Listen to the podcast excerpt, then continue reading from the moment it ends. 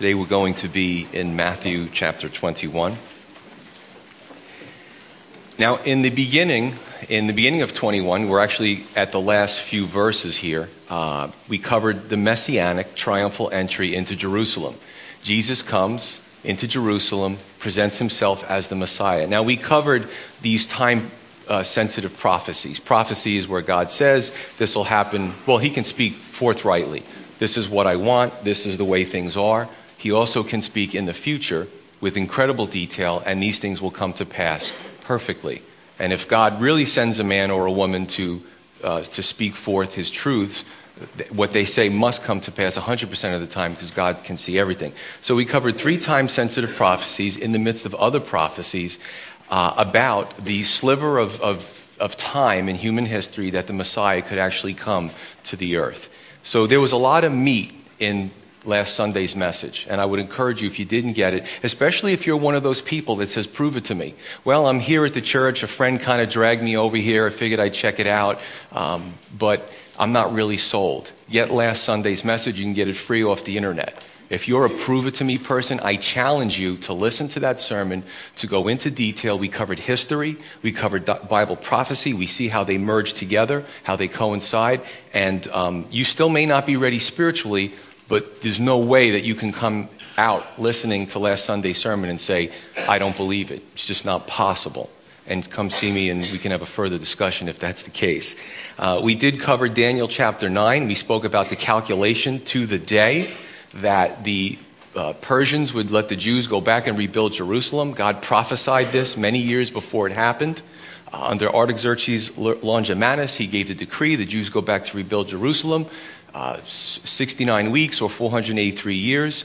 A, good observant Jew could count the literal days, years to the point where the Messiah would arrive. So from that command to the Messiah would be 69 weeks or 483 years. That's why everyone was so excited when Jesus came into Jerusalem because good observant Jews said, Yeah, I'm looking at the prophecy written before it actually happened, and today's the day. Now, after that, that week or that few days, uh, I'm talking about literal, literal week, let the Shavuot aside for a moment. What happened was the Messiah was cut off. Daniel said the Messiah would be killed, but not for himself because Jesus didn't sin. He was killed because of our sins. And that's just awesome to me because he thought of me all those years ago, knew that I would be born, knew that I would have a unique soul, a unique spirit inside of me, knew that I would sin, and knew that I couldn't get into the kingdom unless he died for my sins. So Jesus did that for me as an individual, as well, of, as, well as all of you here. You just have, a, have to accept that, that he did that for you. The desire now for us is when we know that Jesus died for our sins, we are saved, we want to have a relationship with our God. It's not just on Sunday, you know. We, we can go forth Monday through Saturday, have fellowship with God, talk to Him, tell, us, tell Him we have problems, ask Him for advice, and the Lord will, will help us. That's what He does. It's called the relationship. Uh, unfortunately, religion, which we're going to see today, religion kind of clouds that and turns people off to God because it's supposed to be a representation of Him but oftentimes it's not. Not in Jesus' day, as we'll see, and unfortunately, a lot of times not today. As a young person, I was also turned off by religion. Uh, I didn't, you know, thank God finally somebody showed me the truth. And eventually, and like I said, in my middle 20s, I received Him as my Lord and Savior, and my life completely changed. Uh, today, we're going to see uh, some parables. He's going to reveal in detail God's dissatisfaction with the spiritual leadership at the time. And we will also make an application for us today personally, because everything in the scripture can be applied to us and we can take it home with us and we can claim it for ourselves. So let's start with verse 23.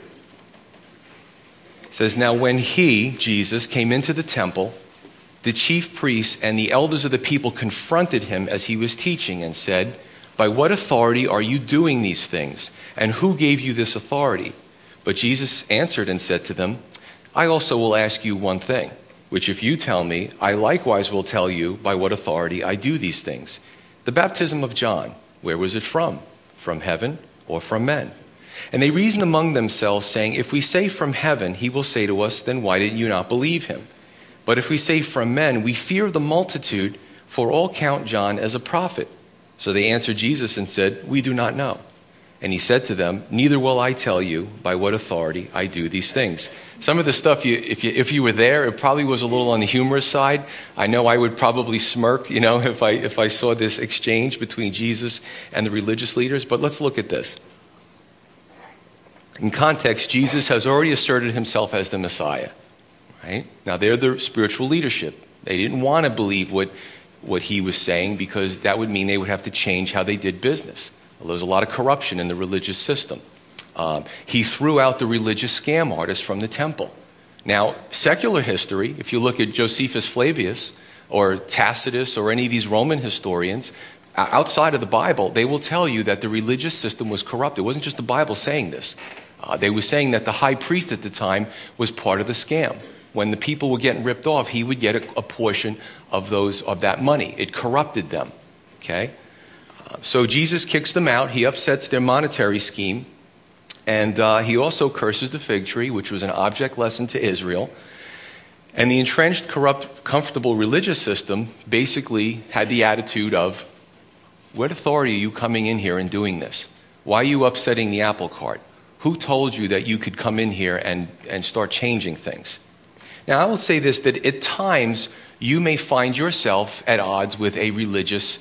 Some of you may go home. Some of you may say, hey, you know, I'm really excited about the Lord. And some may, maybe even your peer group, make fun of you. Or um, you may have a problem with the way religion is done. And now you're freed because you're reading the Bible. You have a re- relationship with the Lord, but you're still getting pressure outside of that.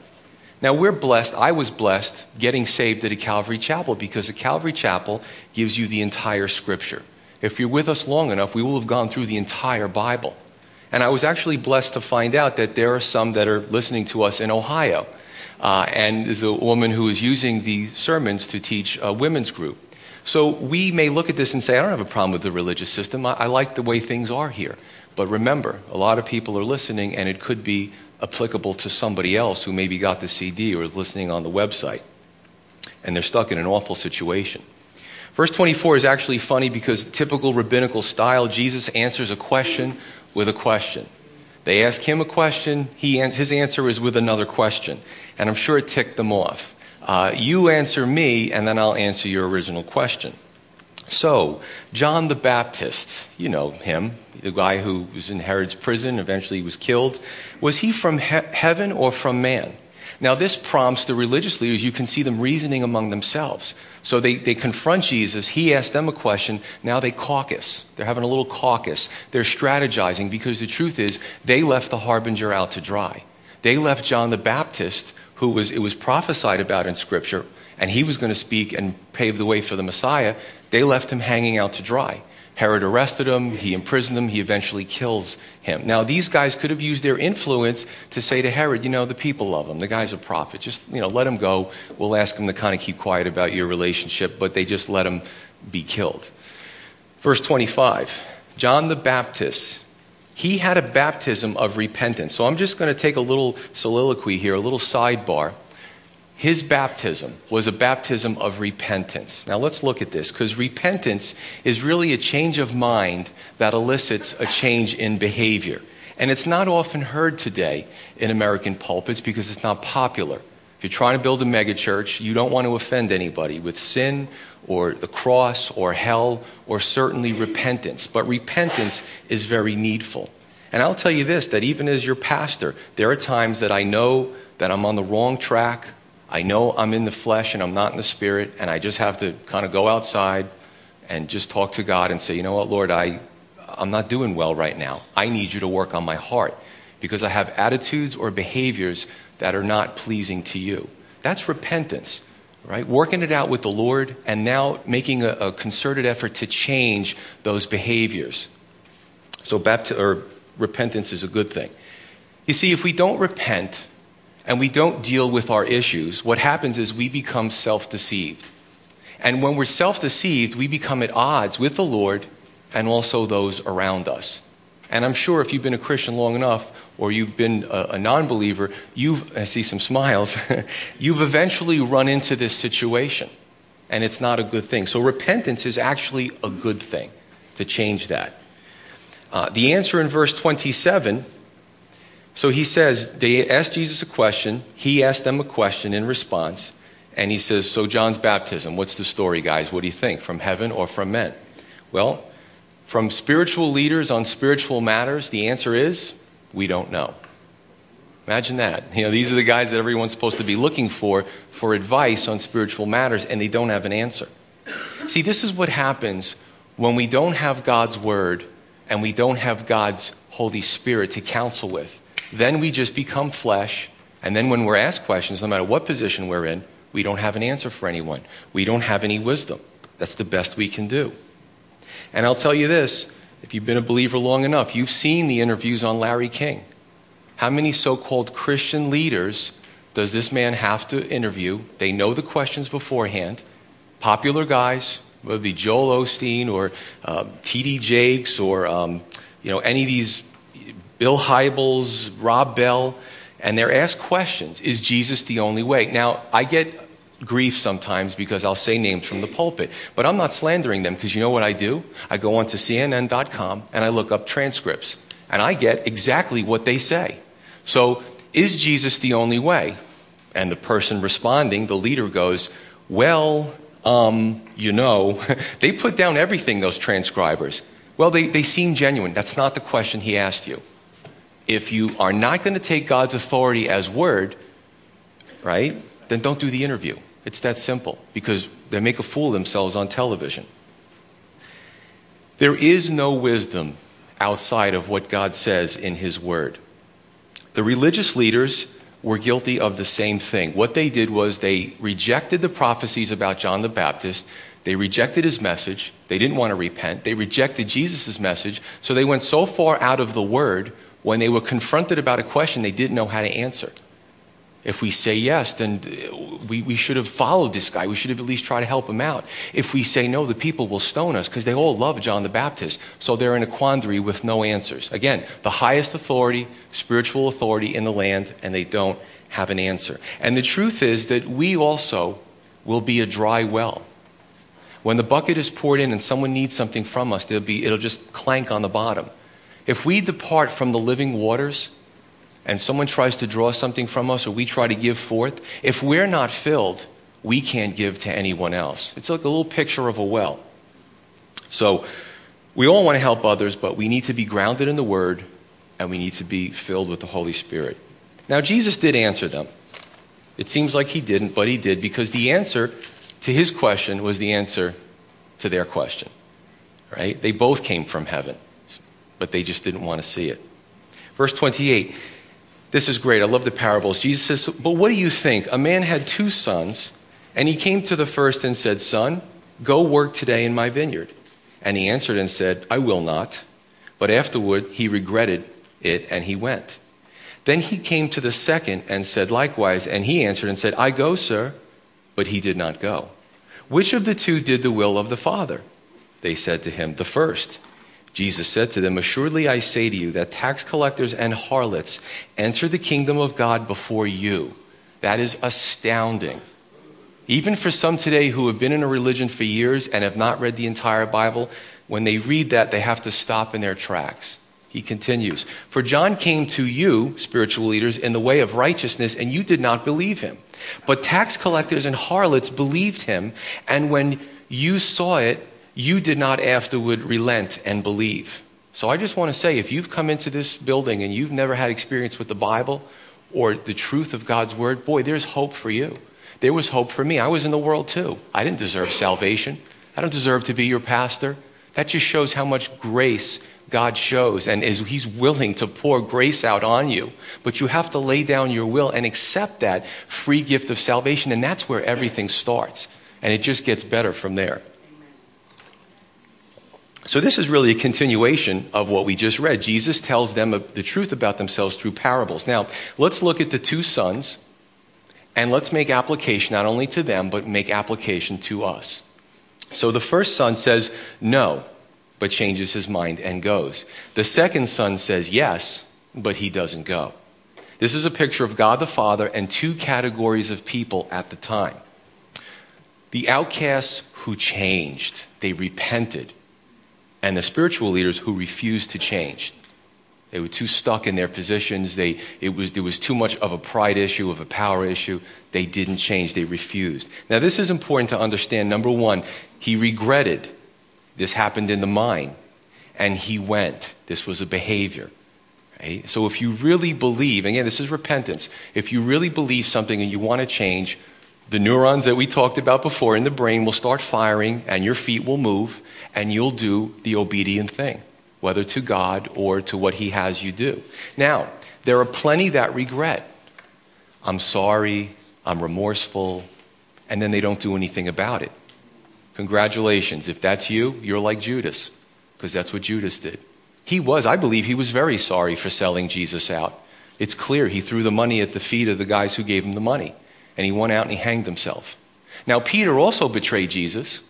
But he truly repented. He went out and he was a part of building the church. He wasn't overcome with guilt or pride or how can I face the rest of the disciples. He did what God. Listen, repentance is tough.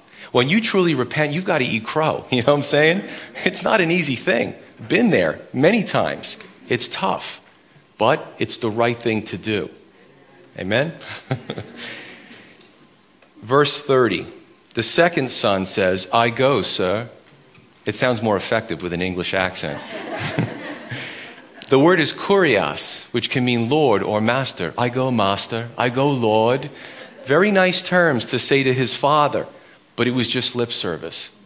There was no action to follow. It's clear he didn't go. And there are some even today that say, well, I don't care if someone talks about me behind my back. I just want them to say nice things to my face.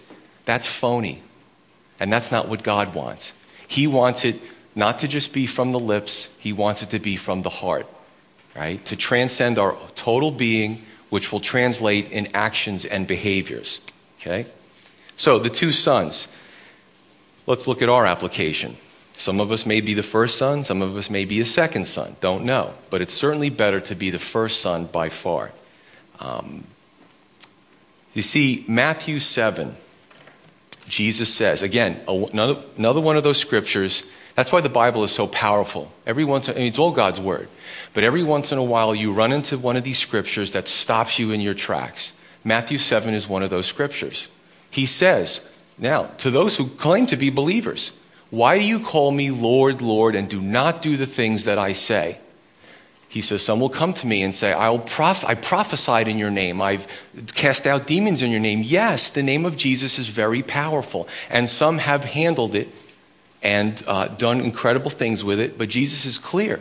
He says, I will say to them, Depart from me, I never knew you, you who practice lawlessness. Wow.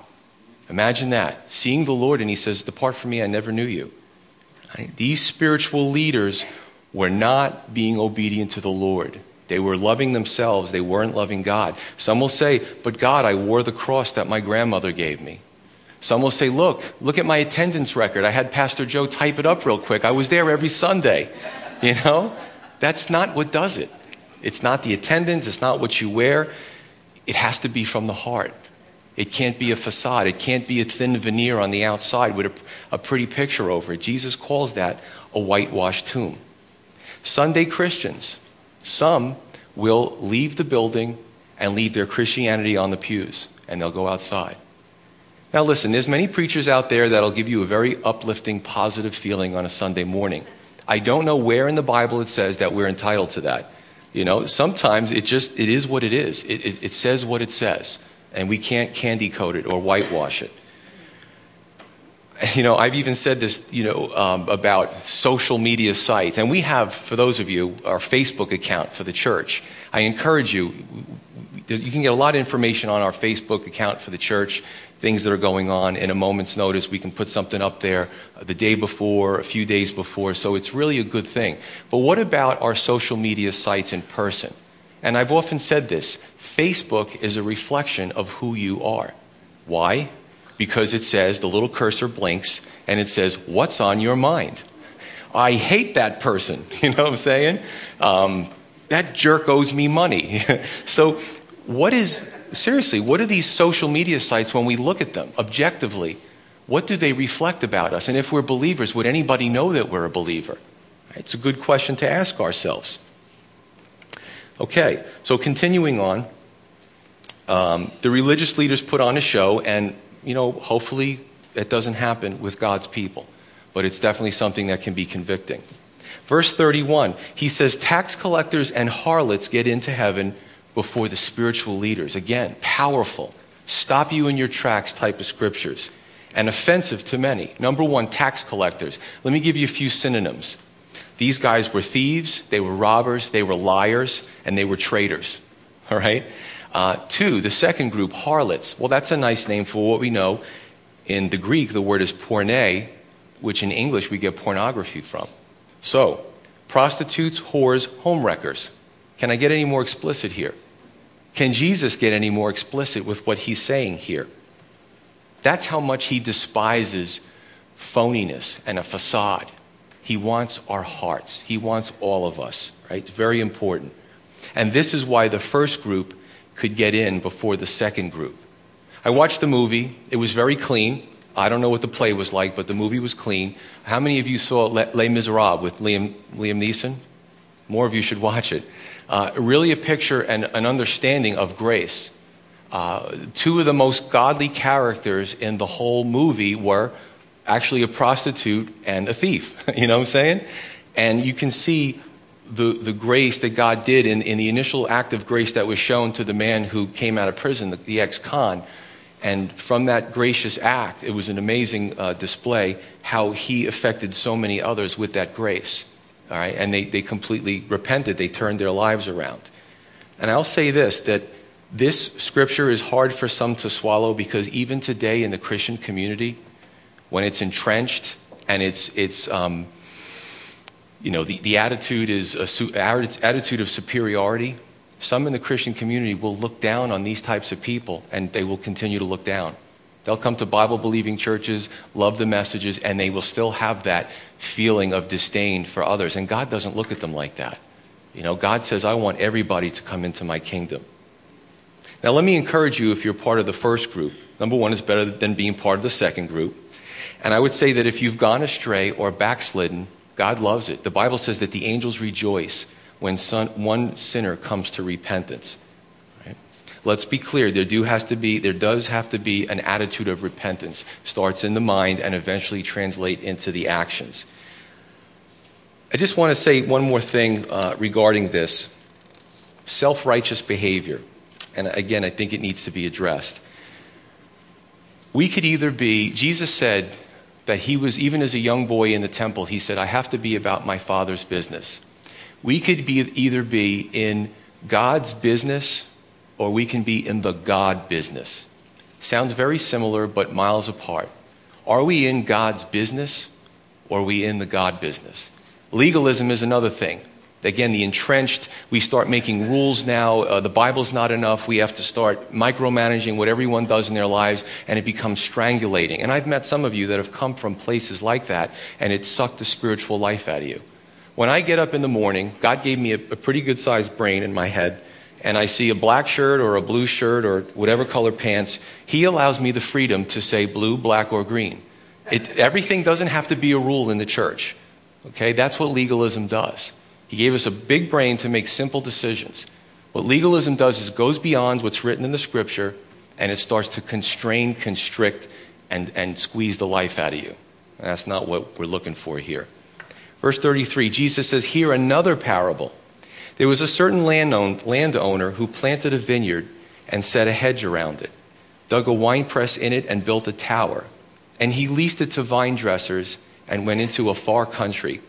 Now, when vintage time drew near, he sent his servants to the vine dressers that they might receive its fruit. And the vine dressers took his servants, beat one, killed one, and stoned another. And he sent other servants, more than the first, and they did likewise to them. Then, last of all, he sent his son to them, saying, They will respect my son. But when the vine dressers saw the son, they had said among themselves, This is the heir. Come, let us kill him and seize his inheritance. And they caught him and cast him out of the vineyard and killed him. Therefore, when the owner of the vineyard comes, what will he do to those vine dressers? They said to him. Now remember, he's still speaking to, uh, at least part of them are the religious leaders. And they answer him. They say, He will destroy those wicked men miserably. and lease his vineyard to other vine dressers who will render to him the fruits of their season. Jesus said to them, Did you never read in the scripture, the stone which the builders rejected has become the chief cornerstone? This was the Lord's doing, and it is marvelous in our eyes.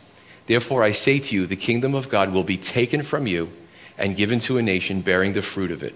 And whoever falls on this stone will be broken, but on whomever it falls, it will grind him to power, powder.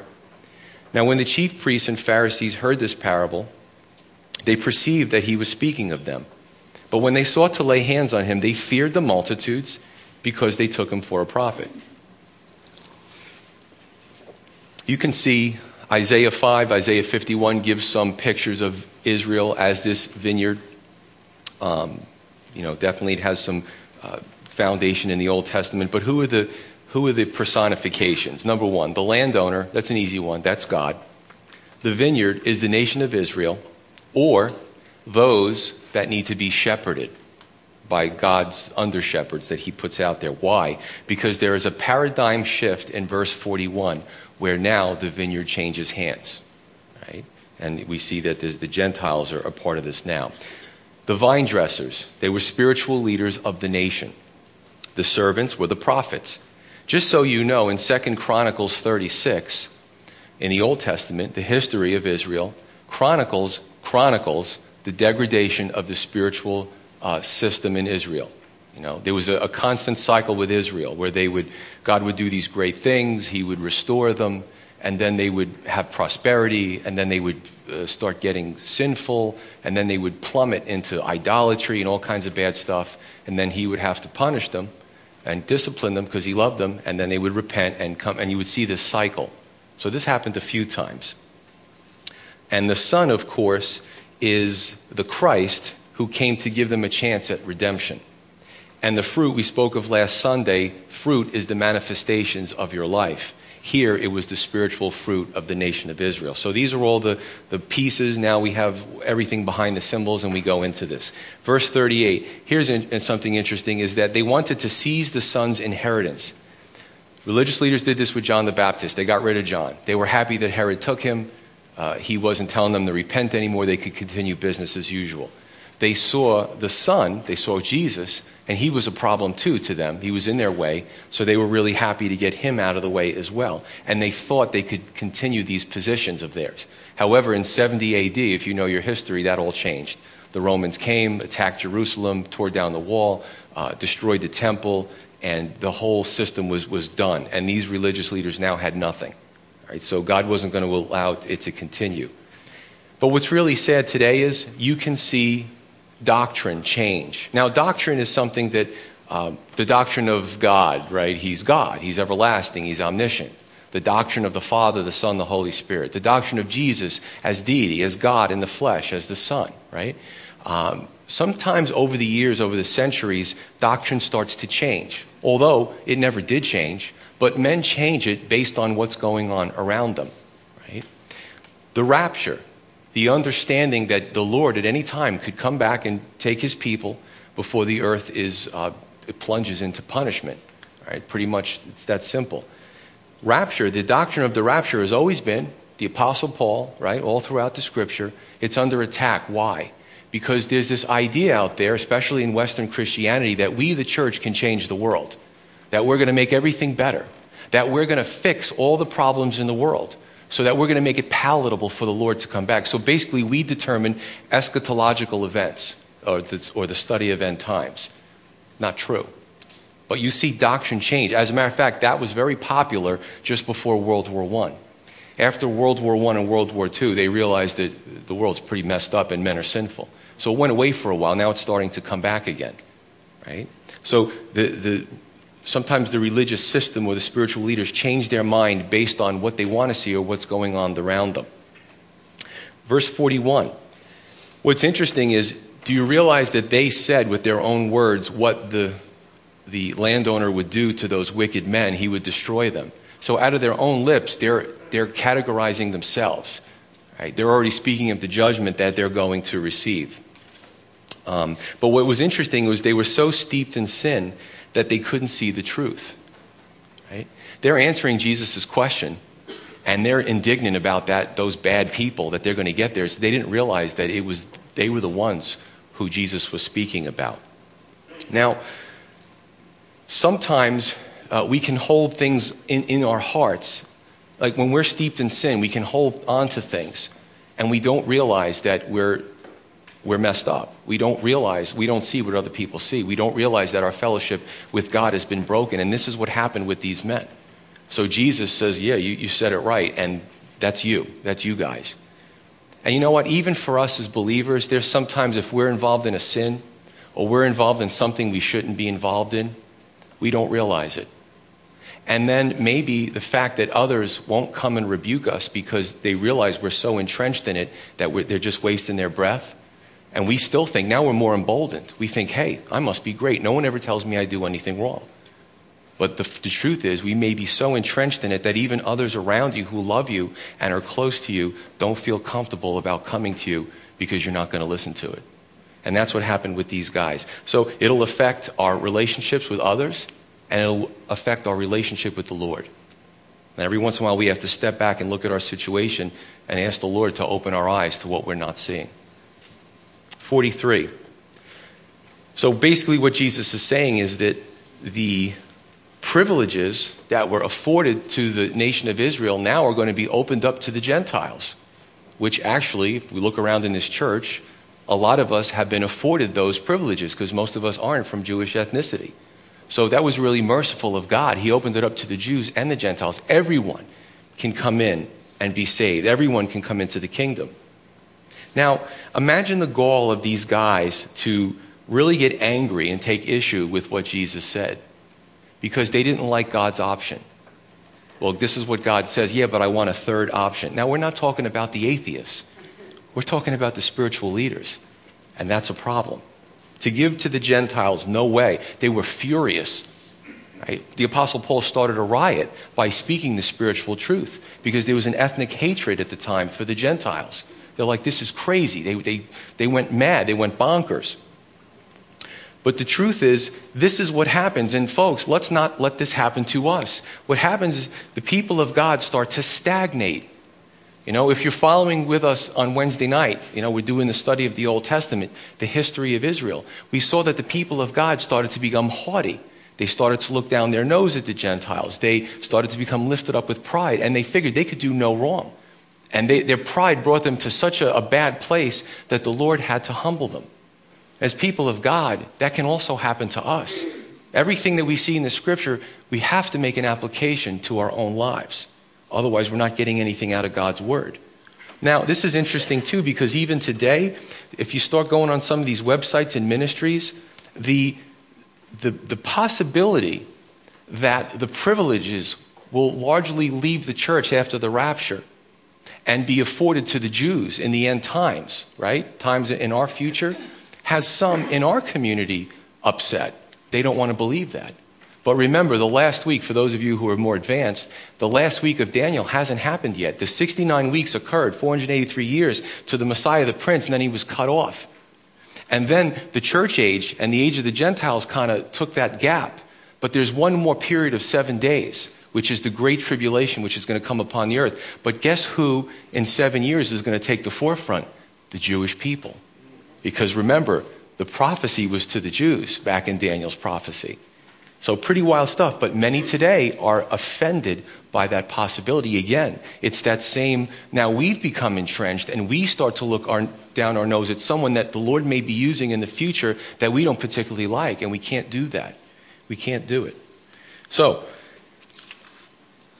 we, we have to look at this, even as believers, and sometimes, if we're honest with ourselves, there's some portion of Scripture that rub us the wrong way. Doesn't matter how old in the Lord we are, doesn't matter how long we've been working. There are some things in the Scripture that some bristle at, and they're really not happy about that portion of Scripture. Verse 44. And this is, this is where I'm going to kind of close it out. Remember, we spoke about the cornerstone. I did the little illustration last Sunday about that, that very important piece. Jesus was the cornerstone. And the Bible tells us that we are like spiritual stones that build that spiritual house in 1 Peter 2. So to have Jesus as the cornerstone, here's three different, um, let's look at three different examples here. Number one, the cornerstone. If Jesus is our cornerstone, everything makes sense. Our house is in order, our foundation is strong. And we sit atop that foundation that Jesus has built. That's the right place to be. Now, Jesus says this you can either fall on the stone and be broken, or whomever the stone falls on will grind him to powder. Now, that word powder is a picture of chaff when they would uh, take the weed and throw it up with the winnowing fork, and the, the chaff, the unusable part, would separate from the good part, and the wind would just blow it away, just to kind of go all over and be scattered and, and just destroyed. That's how bad this looks if the stone falls on you. So let's look at the second part. So we have the cornerstone, that's the right frame of mind. too. the stone falls on us and we become broken. And I did ask permission to use this. so there's a young lady in our fellowship who has a tattoo on the base of her neck, and it says B R O K E N. And whenever I look at that tattoo, it stops me in my tracks because it's a powerful word and it's a powerful concept to be broken. You see, in our country, we're so adverse to failure, we're so averse to losing because it doesn't go with Western, uh, the mindset, because we, we have to live the American dream. We have to get everything we want. And we, we kind of don't want that part of what may be part of the human experience, especially as believers. But it's not true. I wouldn't look down on anybody right now who was being broken, who needed to repent, who was just feeling that, you know, the Lord is allowing them to be stretched. That is a good thing. Failure is good. And a lot of times through failure, we become better. So to be broken, let me switch gears for a minute. The martial artists purposely break their bones in their hands and their arms and their wrists. Now, it does lead to arthritis, but what actually happens is, if you ever looked at um, images of the bones, they're porous. It's like sponge in the middle, right? They're not, they're not completely solid through and through. When you break a bone, every time you break it you get a fracture or a hairline fracture or a you know, compound break and it gets reset, do you know that the, that the body, this is amazing how God designed the body, it sends minerals into that area and it floods it with minerals and glue and it makes that crack because that's a weak link. It makes it actually stronger than the rest of the bone. And a lot of that porosity is gone. So martial artists do this so that their hands can become more dense and they become more solid and they can do amazing things with their hands. You've seen some of the breaking of the bricks, it's, it's unbelievable. When we're broken spiritually, when we fall on, on the Son, and, and we, we, we're going through life and we're messing up and we're, we're not getting it right and we, we just fall on Him and we break, that's a good thing because He will build you back better than you were before. Right? Allow the breaking process. Don't fight it. and listen, I got to tell myself that because I've been there. I'm like, Lord, I, you know, uh, you said to pray and, and everything will be fine. So by tomorrow, I want to be better, you know? It doesn't always work like that. It could take uh, months, it could take years. So let the Lord break you if you need to be broken, but then come back and get the right framework and then be settled on Him as the cornerstone and the right foundation. It is good for us to understand our own mortality and our own frailty. It is good. Now, third, nobody wants to be here. This is where the stone, if it falls on you, if you're continuing to be rebellious and willful, if you continue uh, discarding and, and trampling on God's overtures of love towards you, and you die in that state, there is a hell you will be ground to powder. There'll be nothing left of you. You'll be blown away like the wind. It's not a good thing. Daniel 2, 34 through 35 is a great picture of this. You know, the Nebuchadnezzar's dream of the metal man, you know, the, the head of gold and the, the chest of silver and the thighs of bronze and the, the legs of stone. Uh, no, no, not stone. Iron, thank you. I walked away from my notes too quickly. Uh, but the bottom line is, he says that a, a, a rock, a, a, huge stone, uncut with human hands, will come and bowl over that thing and destroy it. That is a picture of really what's going to happen in the end times, right? God is eventually going to destroy the kingdoms of the earth and set up his own kingdom. And if you're still stuck in those old kingdoms, because you like the partying life and you like the, you know, making all the money. And, and it, none of those things are bad in themselves, depending on how hard you party. But the problem is that if we reject the Lord and we're so entrenched in what this world has, just like Lot's wife in Sodom and Gomorrah, she didn't want to leave, then what's going to happen is eventually you're going to be destroyed with those kingdoms. That's not what I want to see for anybody here. So keep that in mind. So, let's go back and let's look at the good part of this. Let's look at the encouraging portion of this. We saw a lot of categorizing here today. And we have to ask ourselves what category am I in? Number one, am I self righteous? Am I a self deceived religious person? Do I look down on others? Do I have a facade of being in the Christian culture, but my heart is not really there? Am I a make believer? Even worse, do I want to face the Lord in judgment? If He came back today, would He say, I know you, and give me a big hug and say, We've had plenty of good talks together? Or would He say, and it's like God doesn't have, I've heard this, God doesn't have Alzheimer's. It's not like I don't remember you, I don't know you, I just, the face, I just can't make the connection. It's that He never had a relationship with you, right? And being ground to powder by Him. Or, should we, well, we should, can we come to grips with our own mortality, our own sin, our own failures, our own frailty, change, and do something about it? It's time. Today is the day of salvation. Maybe up to this point, some of us have been the second son, giving lip service to the Lord, and that's it. Well, it may fool a lot of people in the church, but it's not going to fool God. It breaks his heart.